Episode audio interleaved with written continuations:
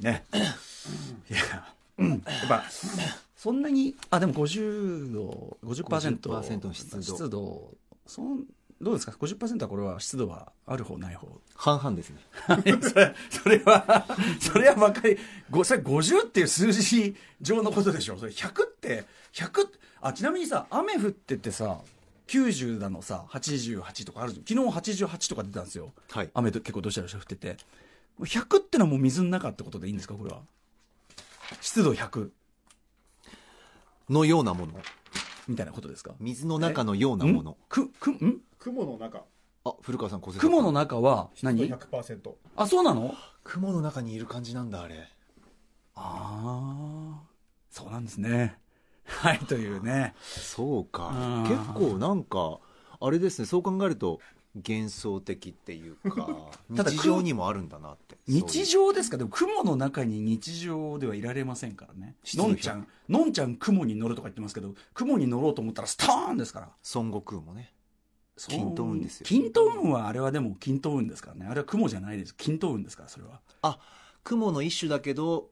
我雲々の認識する。雲雲に形状が似ているというだけじゃないんですか均あ等運は雲に寄せてるだけですか、あれ。ええとテクノロジーじゃないですか。やられやっぱりたおしゃ鳥山さうんん。鳥山さんっていうか、鳥孫悟空、山さんいや、そう、鳥山さん考えたわけじゃないですからね、金東はね。うん、なんとこの話はどこに向かうのかなっていうの、全く、すごいですよ、この、もう、なんていうの、海図も何にもなしで、海図もコンパスもなしで、大海原に出ちゃったみたいな、そうですよね。この感じですよね。毎週冒険。毎週というか、今日は特にじゃないですか。今日、何の方向づけもなされていない中、始まってますからね。先週のがまだありましたうんまあ先週もあったかどうか分かりませんけど、ただその、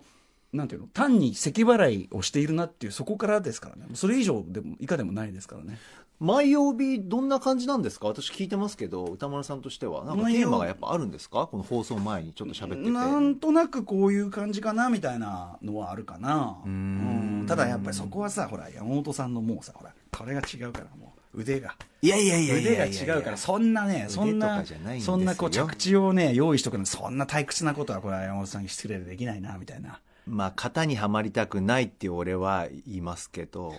型にはまりたくないっていう俺はいるんですかはいうん はい。フリースタイルってかっこいいですよねああ、まあフリーねス。タイルって言葉が好きだなああ、そうですか。いいですね。それはね。あんまり決めずに行きたいみたいなことなんですね。そうですねやっぱね。うん、ただその決めずに行った結果、特に芳しい成果を今残してないと思うんですよ。 うんあの、3分経とうとしてるんですけど、あの、決ま、決まればいいですけど、これあの、ラップにおけるフリースタイル即興のね、はいあれも、もちろんあの、バトルという形式が皆さんご存知だから、あれはその時間が区切られてて、はいで、ターンがあって、勝ち負けがあって、区切ってるやつを皆さんご覧になってるから、あの、いいんですけど、あの、即興で延々ずっとやるスタイルですとですね、まあもちろんうまい瞬間があって、おーってなったりするんだけど、やっぱね、あの、ケツを区切んないやつはね、結構後半グダグダに、もう終わんねえかな、みたいな。うわすごいなでそれでよくよくありがちなのが、結構そのいい人があのうまいうまくこうああすげえうまいこと言ったってうわーってなって、盛り上がった盛り上がったここでよしよしこれで締めるで次 DJ タイムいけるよーってなってんのに、いや俺がなんとかおいおい今今しまっただろうと でもななんか一言じゃない気がする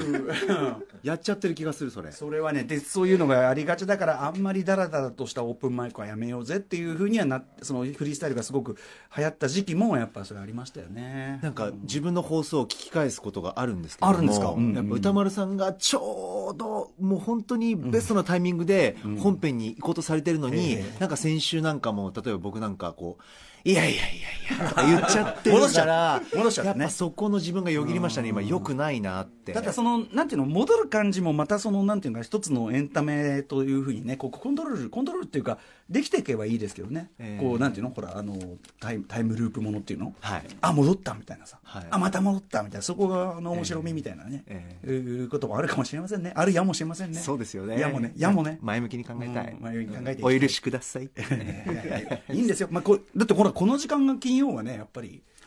大事じゃないですかこれまずはもうこの時まあ間これ終わったらもうこれ過ぎたらもうなんていうかもう無味乾燥なもうやることやることやそるんなことはやなるいそんなことはないもうやること潤いはある、 潤い潤いですか潤い潤いを出していくはいして湿度はでもあ、52上がりま した。潤いがちょっと2%、2%上がる上がりました。いやー、えー、我々の今のトークでやっぱりしっとり、しっとり具合、こ熱れ、気が出たのかな杉作 J 太郎さん言うとこのしっとり半蔵具合が。しっとり半蔵しっ具合とり半蔵具合がぐっと上がったといいいでうすねことなんですかね。しっとり半蔵。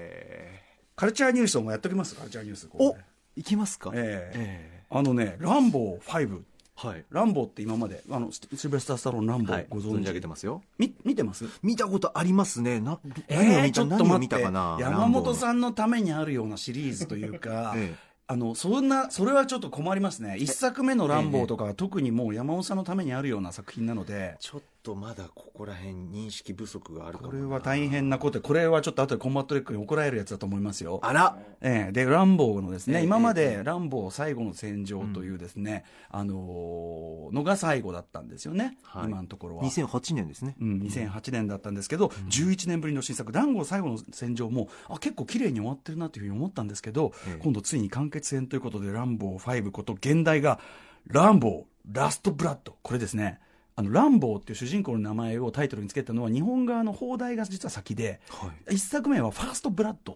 っていういタイトルなんす。ですね。ファーストはどっちが先に手出したかみたいな、そういう意味らしいんですけど、だから、ランボーの最終作がラストブラッド、ここでなんたるっていうね、ことなんですよね。しかもですね、まあ、あの、最後の戦場の最後で、あの、ランボーは故郷に帰ったなんか牧場みたいなのを経営してるところ、すごい延々続くロングショットで撮るとこまたね、あの、映画そのものの本編、全体が80分ぐらいしかないのに、はいあの、エンドロールが10分ぐらいあるんですよ。なんかほ本編70分ぐらいしかないみたいなそういう映画なんですけど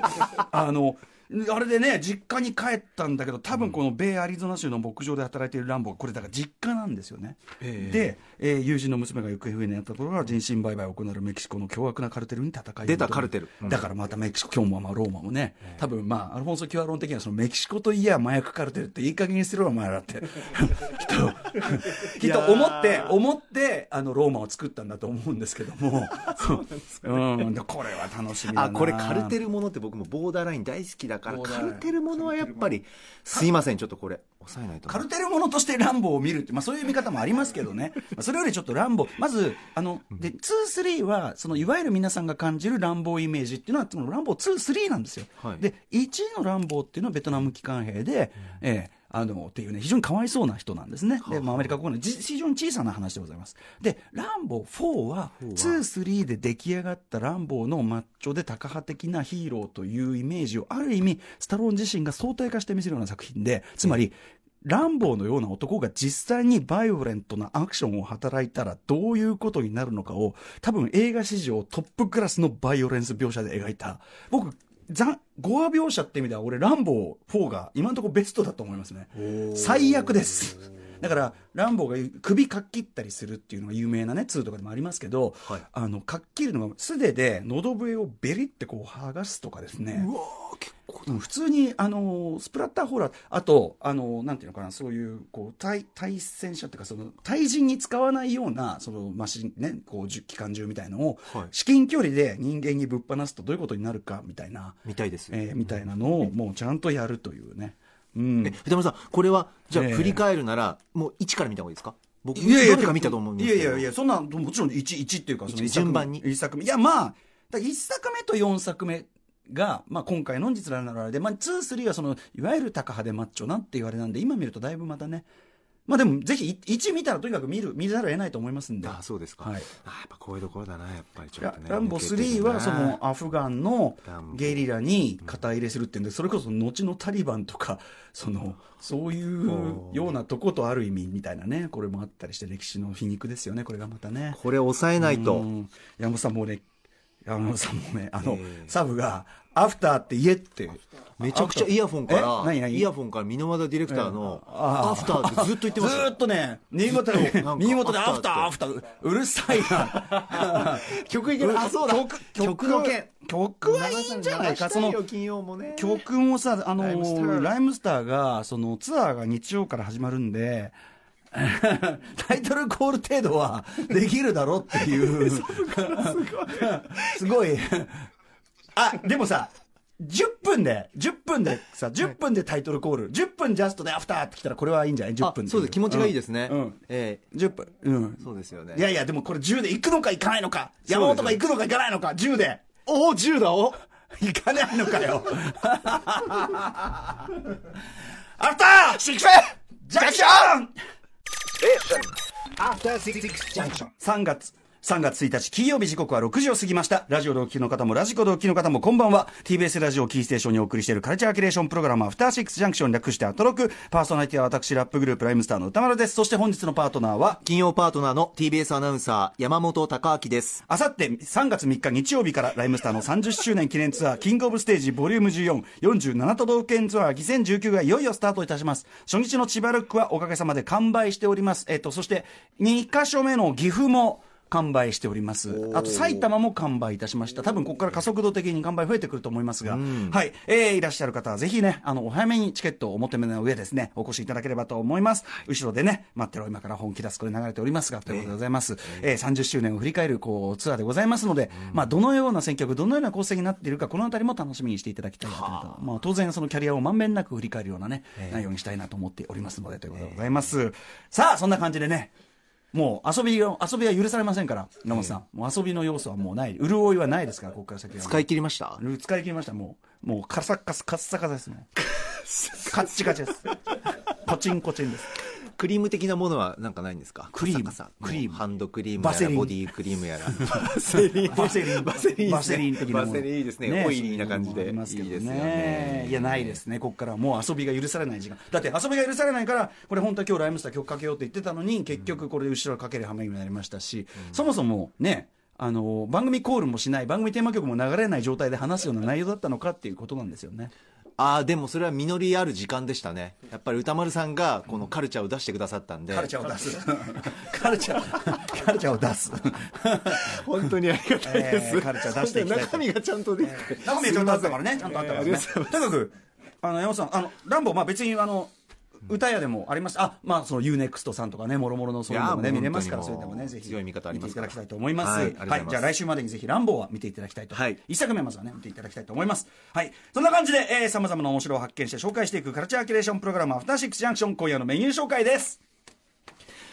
このまま行きましょう。さあこの後すぐ女性作家の作品が集まる映画の特集上映を紹介しますそしてその後6時半から歌丸さんが最新映画を評論するムービーウォッチメンえっと、ムービーウォッチメン、いつもは、あの、基本的にやっぱりみ映画館に皆さん行ってくださいというのが趣旨ですから、劇場公開作品を扱っていますが、えー先週ちょうどね、アカデミー賞タイミングだったということで、えー、ネットフリックスオリジナル作品ながら、第91回アカデミー賞最多ノミネートで結果3部門受賞、あと本当にあの、ベネチア映画祭金獅子賞とかですね、あの、高く、映画としてやはり評価されているこの作品、アルフォンソ・キュアロン監督の話題作、ローマ。まあ、今回は特別に配信限定と、あの、日本では配信で見られる作品でございますが、扱いたいと思います。えーそしてその後7時からミュージックゾーンライブダイレクト。本日3月1日はマーチ、すなわち、更新曲の日ということでございます。ということで DJ 二竹さんによる以前、ウィークエンドシャッフル時代もやりました、マーチ、すなわち、更新曲ミックスをお送りいたします。はい。そして8時からは、アトロックフューチャーパスト。えー今夜は映像コレクター、ビデオ考古学者のコンバットレクさんと、ベテラン放送作家、劇作家の瀬能正夫さん来てくださいます。コンバットレックさんがね、この打ち合わせの最中に、その映画、ローマのね、